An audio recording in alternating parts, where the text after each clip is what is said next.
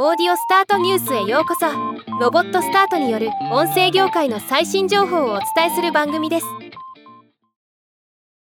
本日国内で新製品となる Amazon エコーハブが発表されましたが米国本国では同時に日本未発表のデバイスも登場しました。いずれ日本でも展開されることを期待して紹介しておきたいと思います。エコーハブ。本日発表されたエコーハブについては日本でも発表されましたが一応改めて紹介。アレクサを搭載した壁掛け可能なスマートホームコントロールパネルです。本国での価格は179.99ドルで今年後半に発売される予定となっています。エコーショー8第3世代。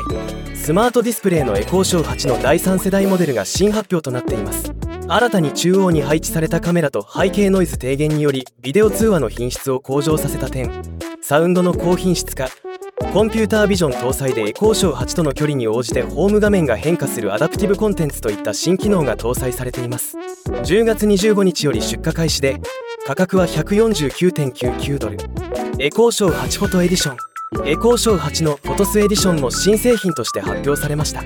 家族や友人と写真を共有できる機能を搭載しアレクサフォトフレームを開始してというだけで写真のスライドショーが表示できます。今週後半の出荷予定で価格は159.99ドルとなっています。この価格には月額1.99ドルの Photos Plus サブスクリプション料金の6ヶ月分が含まれています。エコーポップキッズエコーポップの子供向けバージョンです。マーベルのアベンジャーズとディズニーのプリンセスの2つの新デザインから選択可能です。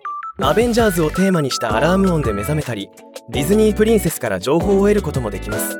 2023年10月出荷予定で価格は49.99ドルとなっています。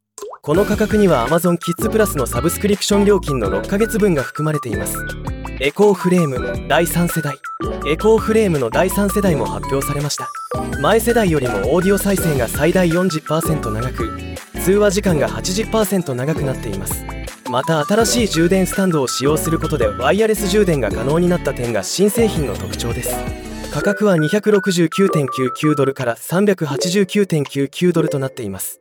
ということでいずれ国内販売されるものもあるかもしれません。その際にはまた改めて紹介できればと思います。ではまた。